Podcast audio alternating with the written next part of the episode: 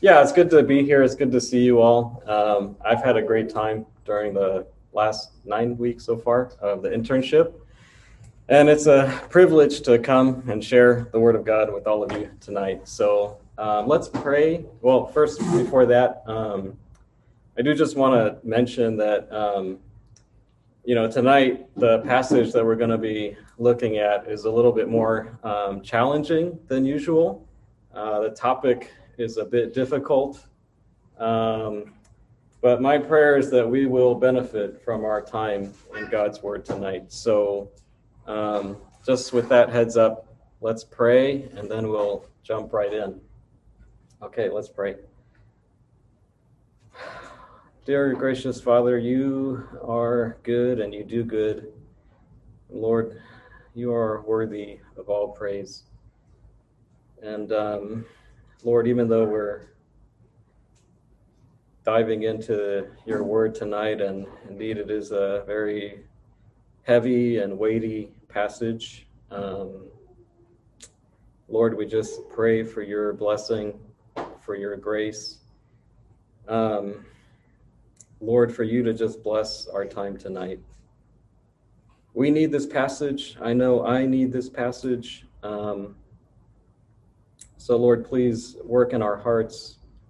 Uh, help us to deal with the weightiness uh, of it, um, not to, I, I don't even know, not to react in a strange, confused way, but just to recognize, Lord, that in your sovereign grace, you have ordained all these things. And in your perfect wisdom, you have made known all these things to us. And in your loving kindness, you indeed have saved many, countless people throughout history by the loving life and death, sacrifice, and resurrection of the Lord Jesus Christ. So help us, Father, in this time as we turn to your word to indeed benefit from it, to be encouraged by it, no matter the difficulties that it may present our hearts. But Lord, we know you are with us. And we know that you have a purpose in all of these things. May you be glorified. And Lord, may the Lord Jesus Christ be formed in our hearts and may we be transformed by your word. We pray this humbly in Jesus Christ's name. Amen.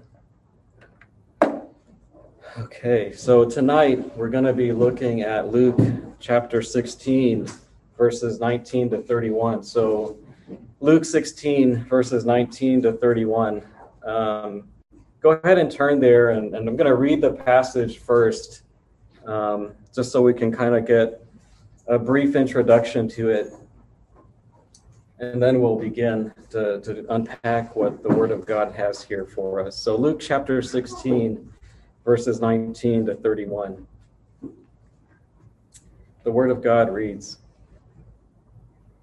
there was a rich man who was clothed in purple and fine linen, and who feasted sumptuously every day. And at his gate was laid a poor man named Lazarus, covered with sores, who desired to be fed with what fell from the rich man's table. Moreover, even the dogs came and licked his sores. The poor man died and was carried by the angels to Abraham's side. The rich man also died and was buried. And in Hades, being in torment, he lifted up his eyes and saw Abraham far off and Lazarus at his side. And he called out, Father Abraham, have mercy on me and send Lazarus to dip the end of his finger in water and cool my tongue. For I am in anguish.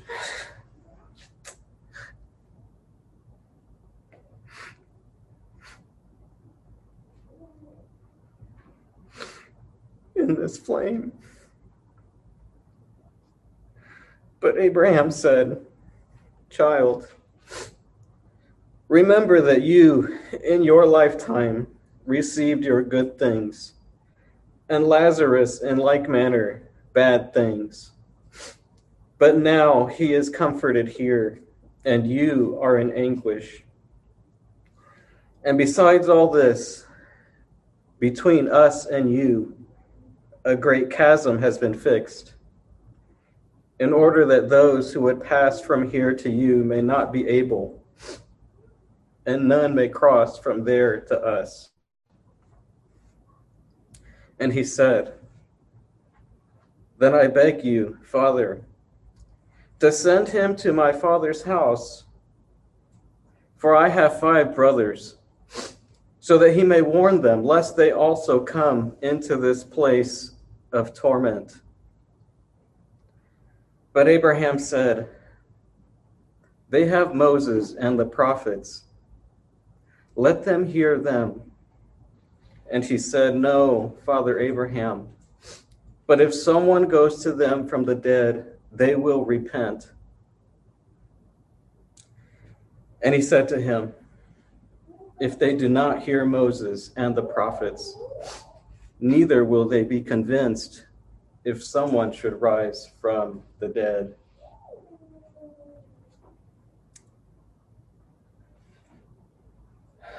Immortal and continual and perpetual, unending and eternal. Now, all of these words could be used to describe the endless joys of heaven. But all of them can also be used to describe the eternal suffering and anguish that people will endure in hell. And while there are countless people who will forever enjoy being in the presence of King Jesus and being comforted with eternal rest, there is also an untold amount of people who will forever be in anguish and who will never have a moment of rest as they suffer under the wrath of God for their sin. whenever we hear the blessings and joys of being in heaven. We listen with such thanksgiving in our hearts and such great anticipation to be with our Savior. We love to hear about the future of heaven, and rightly so. But when it comes to the eternal fire of hell, and the reality that there are a multitude of people on their way to hell, we don't want to hear about it. And we don't want to think about it. The reality of hell is such a difficult topic to set our minds on, but it is nonetheless necessary. We need to be reminded about the reality of hell because there are countless people in our lives and all around us who will eventually end up in hell. And we need to hear Jesus' warning about hell, lest any of us be on our way there without realizing it. And even though speaking and thinking about the topic of hell is never easy, we need to do it because it reminds us and it, it encourages us on the need to evangelize the need to preach the gospel of Jesus Christ to the lost. And we need this passage tonight because there is a real danger of people who just meander through life and through Christian fellowships and through church, but they never really consider the claims of Jesus Christ on their own lives. We need this passage tonight because there is a danger of people who eventually fall away, because they don't consider the reality of hell and the fact that it is Jesus himself who warns us the most about it. And we need this passage tonight because, quite honestly, we all need to have an urgency and a fervency to reach out to those heading towards eternal damnation in hell.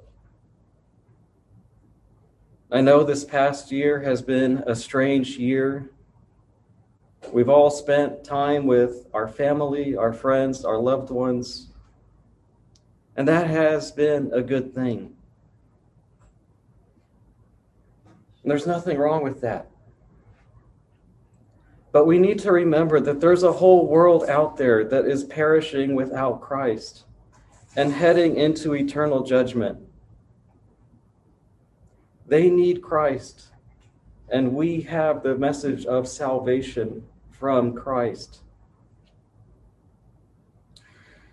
So tonight we're going to see this encounter with Jesus as he tells this story it's not a historical account, but it's a story that he's telling to the Pharisees. And in it, he warns them that they are on their way to hell. And he also points them in the direction they need to go in order to enter heaven instead of hell. So let's begin by looking at verses 19 to 21. And we're here, we'll see the rich man and Lazarus in life the rich man and Lazarus in life. It says again, there was a rich man who was clothed in purple and fine linen, and who feasted sumptuously every day. And at his gate was laid a poor man named Lazarus, covered with sores, who desired to be fed with what fell from the rich man's table. And moreover, even the dogs came and licked his sores. Now, this is a story from Jesus directed at the Pharisees. And Jesus began speaking to them in verse 15. And earlier in this chapter, Jesus had been teaching his disciples. And he said to them in verse 13 that you cannot serve God and money. But then the text turns our attention to the Pharisees in verse 14. And it says there, the Pharisees who were lovers of money they heard all these things and they ridiculed him. And he said to them, You are those who justify yourselves before men, but God knows your hearts. For what is exalted among men is an abomination in the sight of God. In essence, the story about the rich man and Lazarus is told by Jesus to illustrate these truths to them in the most vivid way. And we're going to see how this is conveyed throughout the story. And back in verse 19, the story begins with this rich man who was clothed in purple and fine linen. As we begin to understand this story, we'll see that Jesus is painting the situation of these characters all the way to the extremes. This rich man was clothed in purple and fine linen. These two articles of clothing would have been extremely expensive in those days.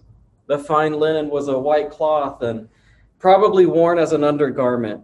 And it would have been very costly and something that only the elites could have afforded. And the purple garment was probably worn on top of that fine linen as an outer garment and also would have been extremely expensive. The work that goes into making these clothes is very labor intensive, hence, making these um, clothing garments quite costly. But beyond just dressing in expensive clothing, this rich man also feasted sumptuously every day.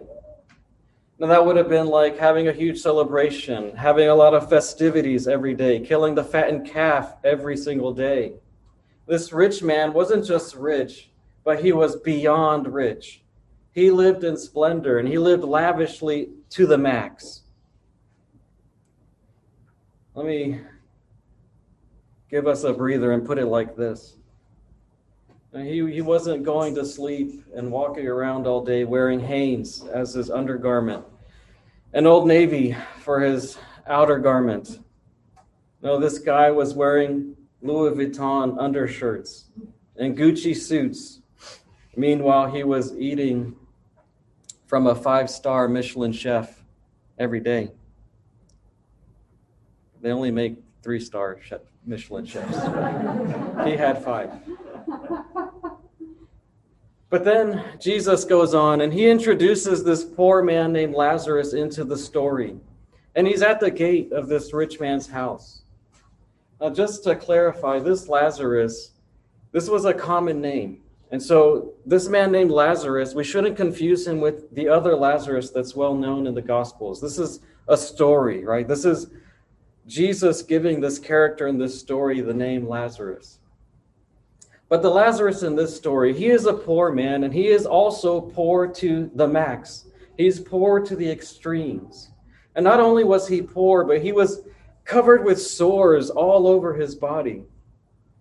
And that would have made him ceremonially unclean to the Jewish mind. He was so poor that it says that he was laid at the gate, but perhaps a better picture or description is that he was just dumped at the gate. The literal word there is that he was thrown at the gate, so he was just dumped there. And this poor man desired to be fed with whatever fell from the rich man's table. To make matters worse, even the dogs came and licked his sores. And now, you know, this isn't the cute little dogs that we see people carrying on airplanes and in their purse or in a little cage or the comfort dogs that people have with them when they're stressed out. That's not this kind of dog. Now, these would have been the street dogs that likely carried a number of diseases. Now, these dogs would have likely been eating trash and licking up dung off the streets. So, this was not a soothing experience for this poor man. These dogs, in fact, were making him more miserable and not better. Now, how did this man get here? Well, we don't know. The text does not tell us, but his situation is so pitiful that it's hard to even imagine a man like this. We see poor, homeless people on the streets all the time. But this man wasn't just poor, he was suffering with these sores. He was likely a crippled man since he was unable to move, even when the dogs came and licked him and probably gave him even more diseases. So this story begins with these descriptions of the rich man and Lazarus, and they're just stunning in their contrast and how Jesus paints these pictures of these two men in the extremes. Now, one lives lavishly and eats all of the best food you could ever want every day, and the other is barely alive and thrown at the gate and just wants a few crumbs. One is covered with extravagant attire, the other is covered in nauseating sores. And one would have been exalted in human eyes, and while the other would have been seen as detestable so, why is Jesus painting both the rich man and Lazarus in such opposite extremes of wealth and poverty? Why is he painting such these great contrasts between the rich man and Lazarus? Let's keep going, and, and we'll, we're going to see exactly why Jesus is doing this. Let's read in verses 22 through 26. This is the rich man and Lazarus in life after death. So, verse 22. The poor man died and was carried by the angels to Abraham's side. The rich man also died and was buried, and in Hades, being in torment, he lifted up his eyes and saw Abraham far off and Lazarus at his side.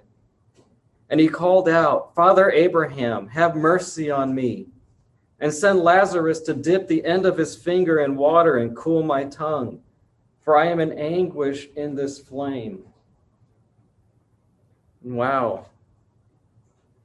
Everything has been reversed.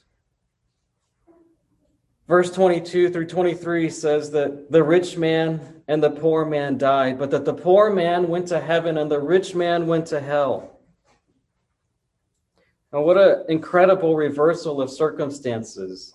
And this would have been absolutely stunning to the Pharisees. They would have been shocked, they would have been speechless.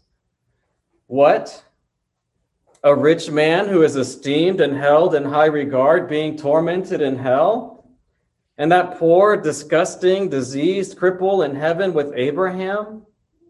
He was licked by the street dogs and is unclean. How can he be in heaven with Abraham and the father of the Jewish nation, the father of the faithful? And how can the rich man be in hell?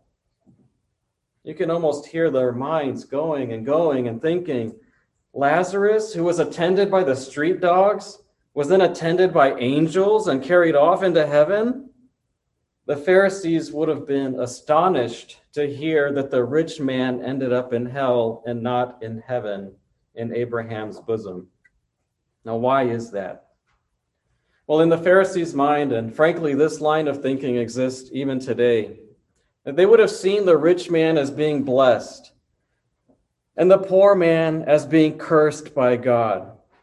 Their theology was such that it was but guaranteed that the rich man would be ushered into heaven and the poor man would be in hell since he was cursed by God and as good as dead anyway. Remember that the rich man in the story is representing the Pharisees, and they would have been utterly shocked to hear the story and hear that the rich man ended up in hell.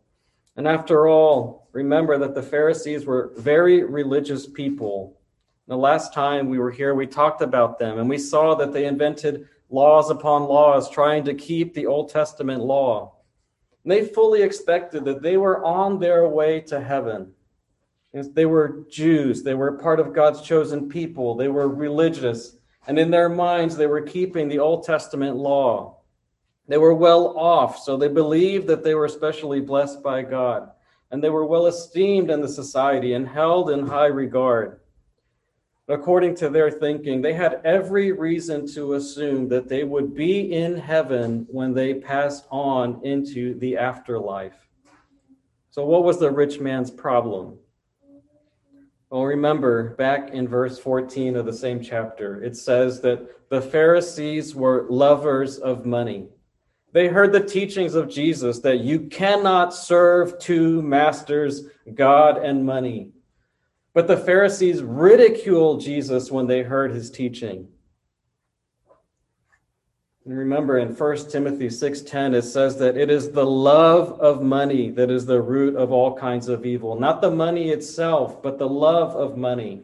There are plenty of rich people and poor people who love money and therefore sin.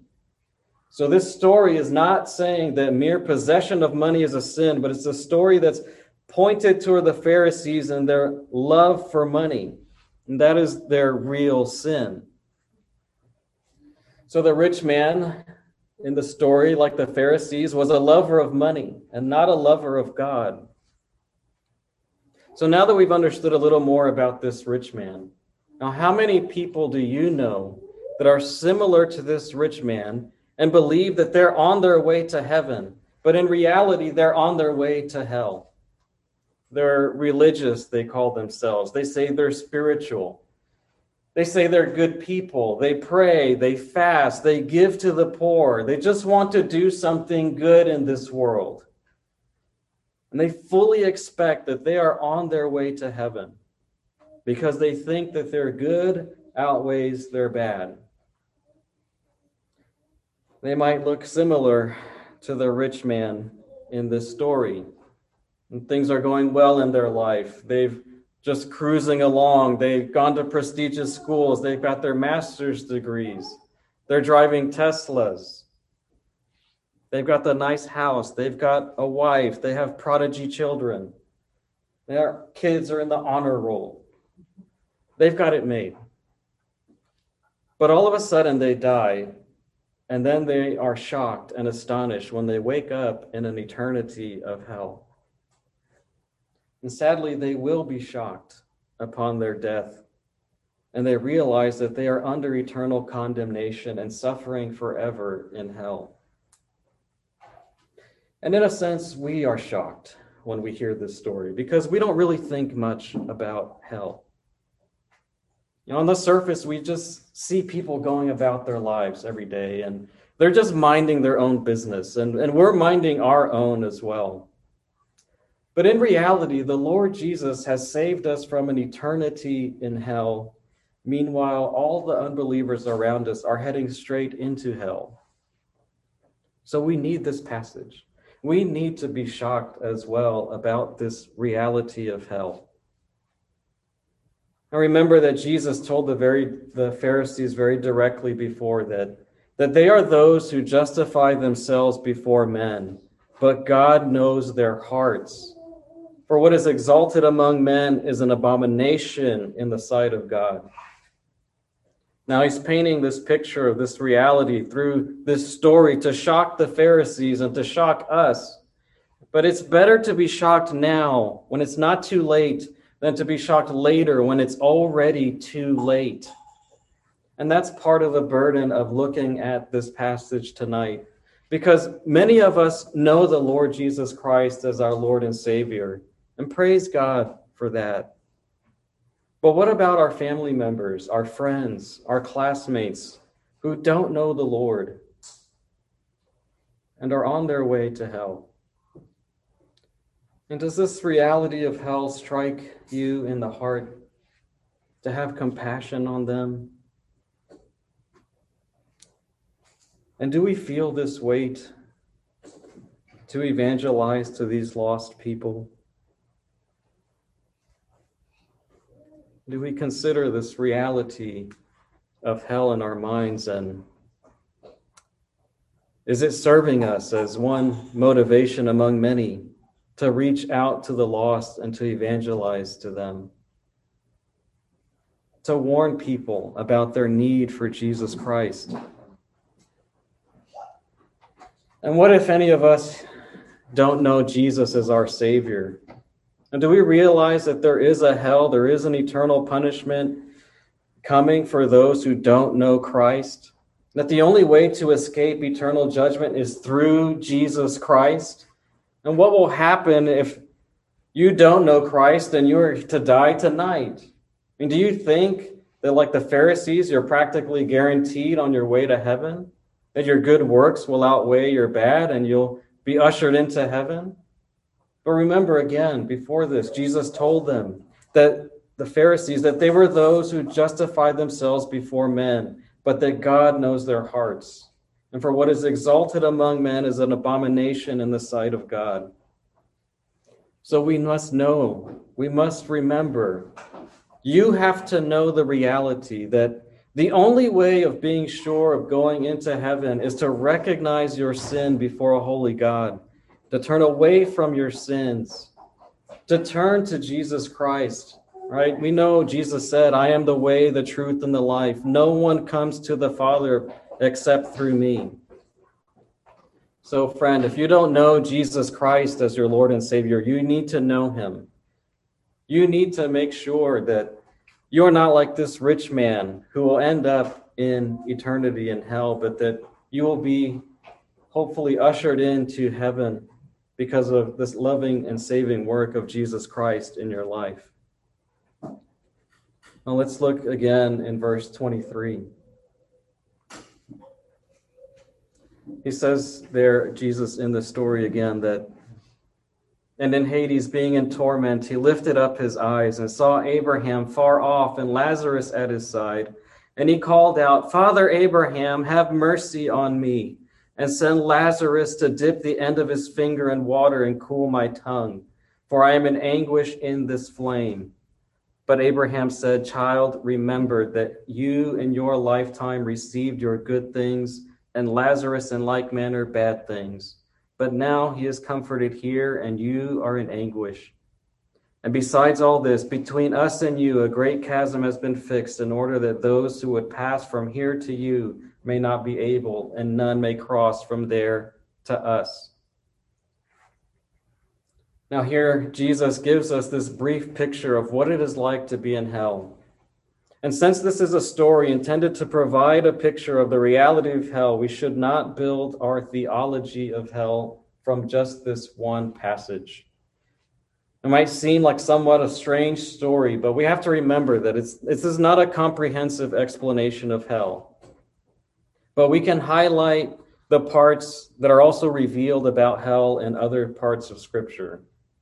So this is not the end all be all passage on hell. There are many other passages that explain this reality of hell to us. But we're going to look at a few aspects of hell that are shown in this passage. So there are five aspects I want you to see in this passage about hell. Five aspects. So the first aspect of hell is this conscious anguish. In verses 24 and 25, we see that the rich man is in anguish in this flame. He is conscious, he is aware, he knows that he is in pain and suffering. And as you may be aware, Jesus is the person who speaks the most about hell in the entire scripture. He also describes hell as an eternal punishment, eternal fire, the unquenchable fire, amongst other things. So there is a conscious pain and a suffering in hell. notice in verse 23 that the rich man is also in torment. Now, this could be described as severe pain or torture. Now, whether this pain, this torment is physical or mental, the point is, is that he is in anguish and in severe pain and suffering in hell. Now, the second aspect of hell that I want you to see here is that there is no mercy, there is no relief. In verse 24 through 26, I want you to notice that the rich man makes a request for mercy from Father Abraham, and he asks him to send Lazarus to give him a small drop of water for a tiny bit of relief from the pain and suffering and anguish. Now, this request of the rich man is denied. In the previous life, he could have easily displayed an act of mercy to the poor man by providing relief and giving him some food and some care. But now in eternal life, it is impossible for him, the rich man, to get any relief whatsoever from his suffering. So there is no suffer, there is no relief, there is no mercy. The suffering will not be relieved in hell. Just to help us get a get a grip on this, have you ever been in a situation that you've been under so much intense pressure that all you wanted was just some relief. Maybe it was a family issue, final exam, some kind of ethical decision, a dilemma that you were trying to work your way through. And you just wanted some relief from that pressure. And I'll give you a personal example. So some of you may know that several weeks ago, John had a, a minor surgery. And, and thankfully, the surgery went well. It, it was a one day thing. He got out of the hospital the same day. The doctor gave us some ointment that we needed to apply to him to help him heal properly, that the surgery would be a success. That night, we tried to apply the ointment, and I'll spare you the details of, of what that was like. But let's just say he was in pain, and he was extremely resistant to us applying the ointment.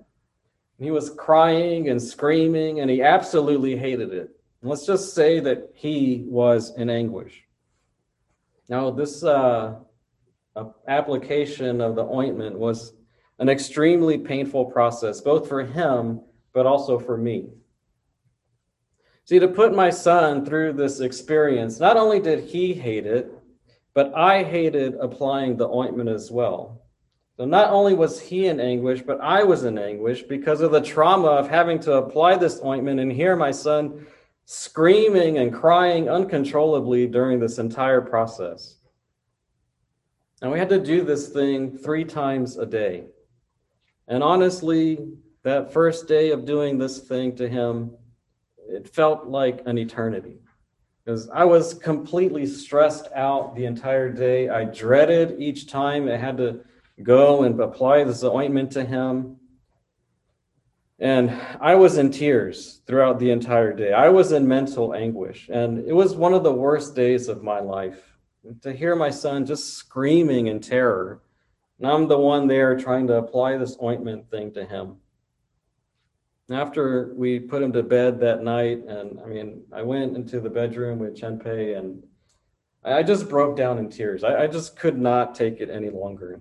I wanted any relief that I could get from this whole thing in my low points in this thing, I, I, I didn't even really care what brought me the relief. I just wanted relief. But thankfully, thankfully, I did get some relief in this because I knew there were brothers in Christ that were praying for me. I knew that this thing was only going to take two weeks. I was praying to God for help the entire day of trying to do this stuff. I knew that my only hope was really in Christ to give me strength to persevere through this process. I, I did get some relief in this whole thing. But the rich man in this story, he, he gets no such relief in this. There is no relief in hell. There is no mercy. And even the painting from this picture, there is not a single drop of relief from his pain and his anguish. This is obviously very weighty to think about these things. But there is this third aspect of hell that we need to look at, and it's the reality that hell is eternal. In verse 26, it says that there is no way to get out of hell. There is this chasm that is placed between heaven and hell, and there is no way to cross it. The rich man is confined there forever, and there is no way for him ever to get into heaven. Now, that aligns with all the other descriptions that we've heard uh, about hell in the rest of the scriptures. So, no matter what this rich man does in hell, there is no way for him to escape it. He will suffer there indefinitely and eternally. The fourth aspect I want you to see about hell is that hell, the punishment in hell is punitive, it is not remedial. It's punitive, not remedial. In other words, people in hell are suffering torment and anguish as a form of punishment. It's not an attempt to correct them, it's not an attempt to correct their sinfulness.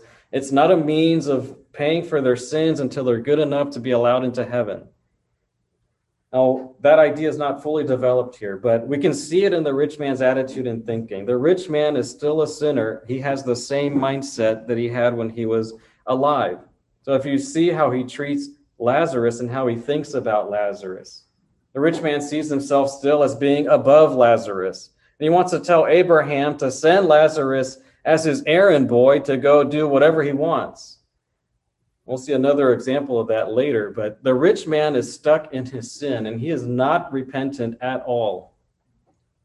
I think this is important. This is really helpful to us because this gives us an understanding of hell and, and just trying to think about the fact that this is so terrible. And some of us might wonder, you know, is this justified? And does do people really deserve to be in hell for all eternity? I mean, this is a hard pill to swallow.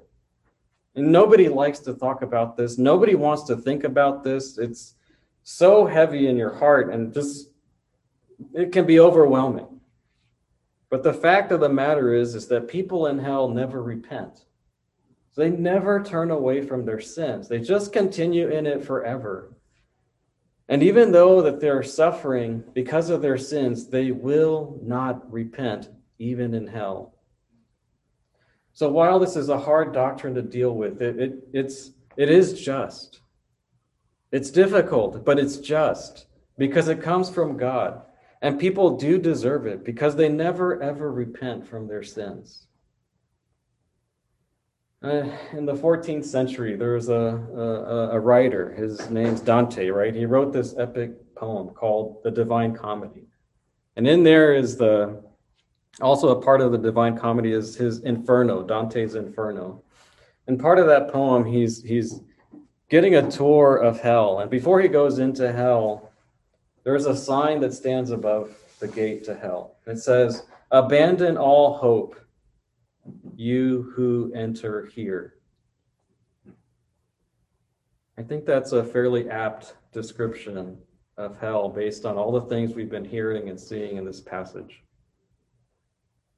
But there's at least one positive aspect of hell that I want us to give some attention. So, so I was discussing the passage with some other brothers. One of them pointed out to me that, that look, there's a comforting aspect of hell as well.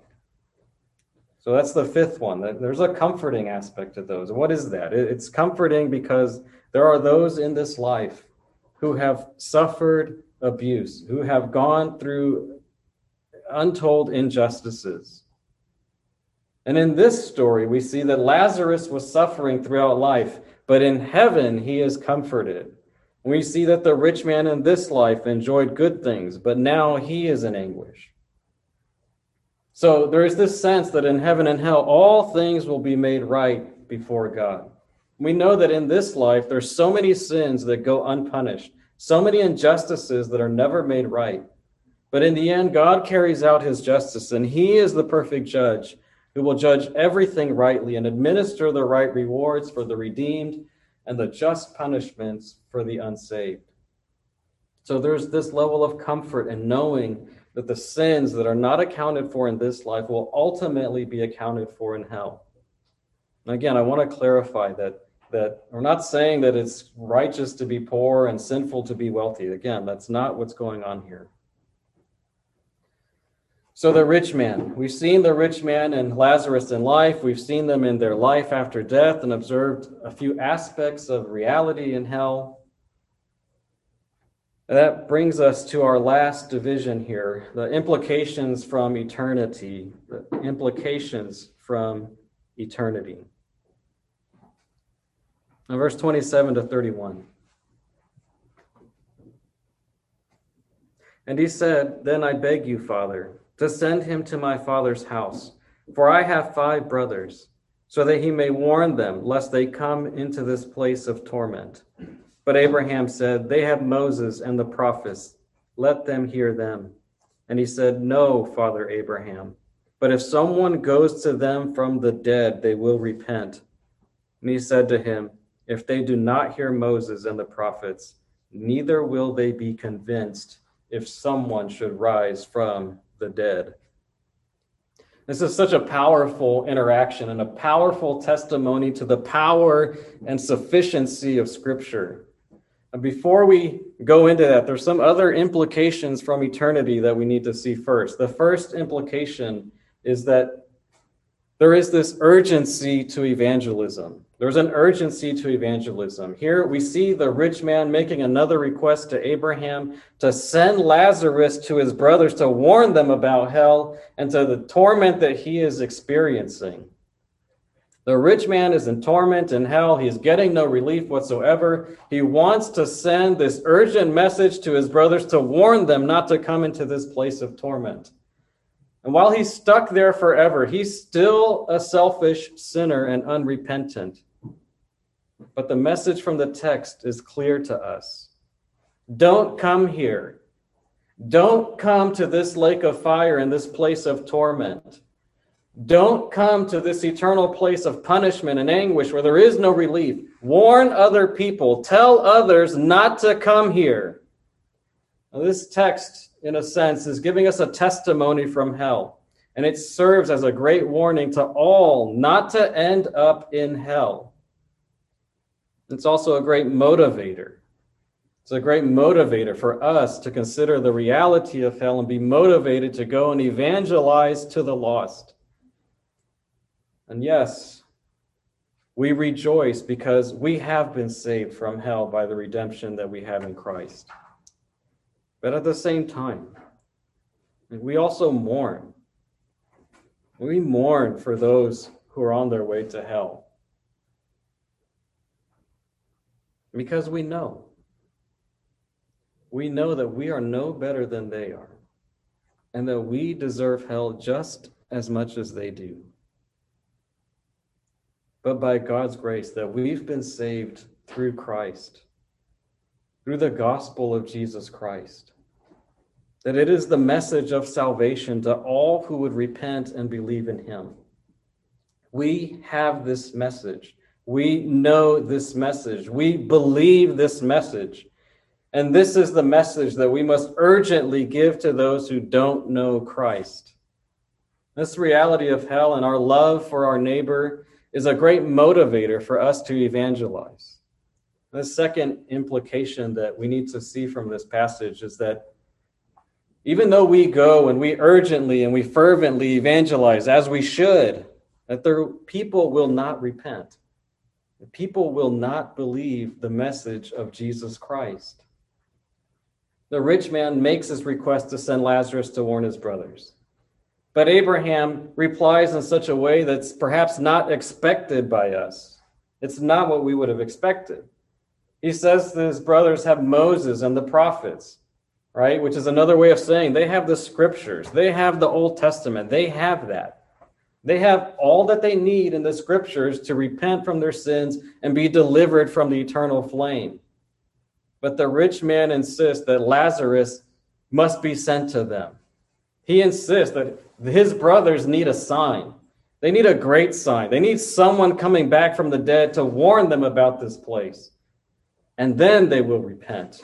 But you and I today, we have the benefit of living on this side of the cross. We have the scriptures.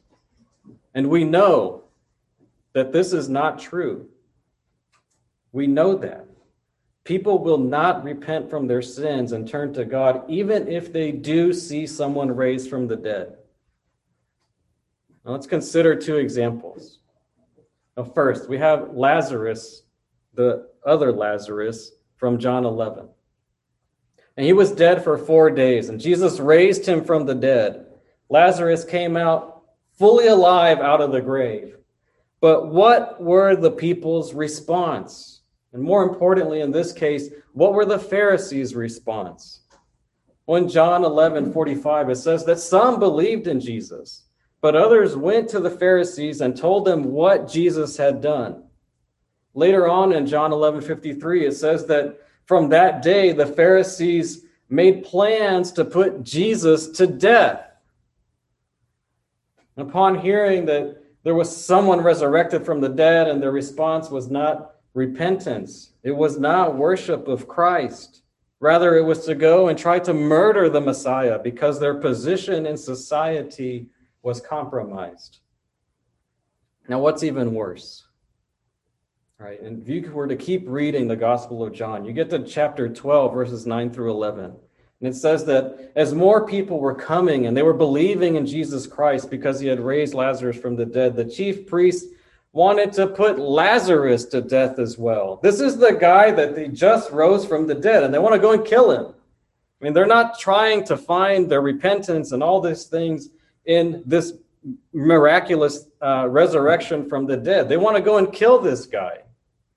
So instead of leading the Pharisees and the chief priests to repentance and faith in Christ, the resurrection of Lazarus actually gave them more reason in their heart to go and murder Jesus and murder Lazarus. And I think that's why Jesus, in this story, named this character Lazarus, so that we would remember the actual Lazarus that was raised from the dead and show that the Pharisees did not repent when they saw him. A second example, of course, is the death and resurrection of Jesus himself. Right? Jesus was publicly executed for all to see, even though he committed no sin, he committed no crime. And after three days, he was resurrected, and more than 500 witnesses saw him. But the Pharisees and priests tried to cover it up. They, they paid hush money to the Roman guards who were guarding Jesus' tomb. Now, what does this say about the hardness of heart of the Pharisees? And what does this say about the hardness of heart of all who reject God and his word? They saw these people, Lazarus, Jesus, who were raised from the dead. They did not repent. They didn't go and ask Lazarus and Jesus, hey, what was it like when you were dead? They didn't go and ask him these questions. They wanted to kill them instead. So in our story here, the rich man thinks his brothers will repent from the if they see someone resurrected from the dead, but we know that they will not repent. And Abraham repeats that truth to the rich man. If they do not hear Moses and the prophets, neither will they be convinced if someone should rise from the dead. So we need to remember the second implication from our text. We need to evangelize with urgency but we also need to realize that many people will not repent. that brings us to our third implication from this passage that and that is the sufficiency of scripture. Now Abraham's response to the poor man in the story is powerful. All right, think about it. The rich man wants someone to be resurrected from the dead to warn them about hell. And honestly, at first, that seems pretty reasonable. If you saw someone that you knew who was raised from the dead and warned you about hell, I think you'd be pretty convinced. You would see that would seem pretty convincing, would it not? But we already saw the two examples that it wasn't convincing to the people. So the problem isn't that they need more information. Right? The problem isn't that they need more signs. The problem is that they have hard hearts and they do not want to listen to the word of God. They have all that they need in the scriptures to know about God, to recognize their sin, to know that they need to repent, to know that they need to trust in God to deliver them from their sin. All of that is laid out in the scriptures, even in the Old Testament and much more so in the New Testament. All of that. Now, 2 Timothy 3:14 to 15. I'll just read these quickly to you.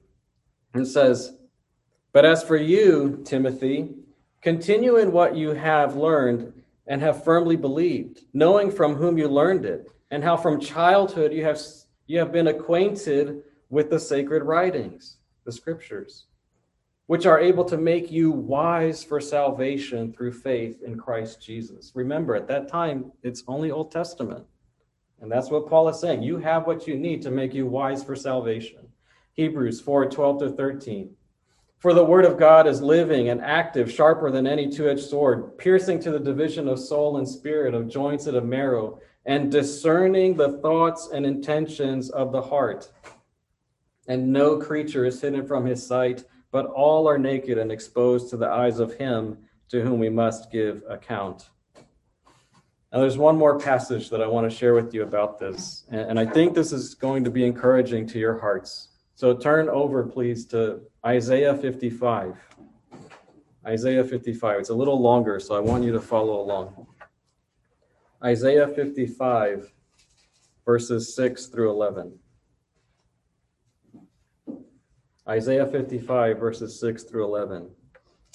He says there, Seek the Lord while he may be found, call upon him while he is near. Let the wicked forsake his way, and the unrighteous man his thoughts. Let him return to the Lord, that he may have compassion on him, and to our God, for he will abundantly pardon. For my thoughts are not your thoughts, neither are your ways my ways, declares the Lord. For as the heavens are higher than the earth, so are my ways higher than your ways, and my thoughts than your thoughts. For as the rain and the snow come down from heaven, and do not return there, but water the earth, making it bring forth and sprout, giving seed to the sower and bread to the eater, so shall my word be that goes out from my mouth. It shall not return to me empty, but it shall accomplish that which I purpose, and shall succeed in the thing for which I sent it. And what an encouragement Right, we might be tempted to think that someone resurrected from the dead would be more powerful testimony than the Word of God. But God assures us that He will accomplish all that He intends with it, that it will not be thwarted, it will succeed even in saving the lost. Now, honestly, this doctrine of hell obviously can be quite overwhelming. And just thinking about it and imagining what hell must be like is enough to shake you and almost even paralyzed you. And even though the Lord has entrusted the message of the gospel to us, even though it is our responsibility to evangelize, and we must evangelize, the Lord has not left us alone in this endeavor. Right? We must evangelize. We must do it with all fervency and strength. But I want you to remember that you and I cannot save anyone. Right? It is God who saves. Right? God uses us to bring the gospel of Jesus Christ to others, but it is He who works in the hearts to bring them to salvation through the power of His word. So people don't need more information, they don't need more signs. People need to listen to the revelation of God in His Word and turn from their sins and put their faith in Jesus Christ as their Savior. Again, this is an incredible witness to the power of the Word of God and the sufficiency of Scripture. And there's one last thing, though, that I want to mention tonight. I know we've talked a lot about hard things, it's hard to think about it. There's so many implications in the way we approach life when we meditate on the reality of hell. But there's one thing that I think will be helpful to all of us. And that is the reality that hell is not something that God takes lightly. Right? The punishment of the wicked is not a pleasurable pastime for God. In Ezekiel 33:11 it says, "Say to them, as I live, declares the Lord God, I have no pleasure in the death of the wicked, but that the wicked would turn from his way and live." Turn back, turn back from your evil ways. Why will you die, O house of Israel? So God does not take pleasure in the death of the wicked.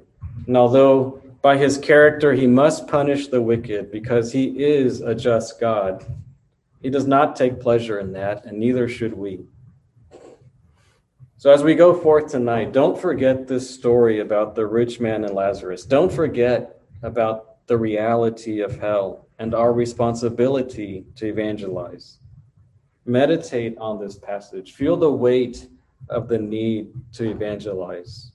And give thanks to God for your salvation. And trust that the Lord will use you and his word to reach the lost. Now let's pray. Father, thank you again for your amazing word. Although it cuts deep into our hearts many times, uh, Lord, we know that your cuts are loving. We know that the things you do in our hearts is for our good and for your glory. Lord, thank you for this reminder of the reality of hell. Lord, indeed, we do mourn for those who will go there. But ultimately, Father, we trust you. We trust your wisdom and your sovereignty. Lord, help us to be faithful servants to you, that we would bring the message of Jesus Christ to those who need you, to those who don't know you, those who are on their way to eternity, Lord, without you in hell. Father, these are hard topics, but Please burn it in our minds, burn it in our hearts. May we see the people around us not as just flippant human beings that don't love you and don't care for you, but Lord, help us to see that there are sinners in need of a Savior and that we have the message of Christ for their salvation. Lord, help us to overcome whatever fears of man that we have in our hearts to bring the message of the gospel to them. Father, help us not to succumb to our own pride and selfishness. And Lord, even I know I confess my own sins to you of that. Lord, help us to please be fervent to bring the truth to them that they might know you and be forgiven and not be in eternal hell, but be in eternal joy with you. Lord, we love you and we praise you and we just remember that you are good and you do good. Bless the brothers and sisters in Christ here tonight. And Lord, give us that fervency that we so desperately need. In Jesus Christ's name we pray. Amen.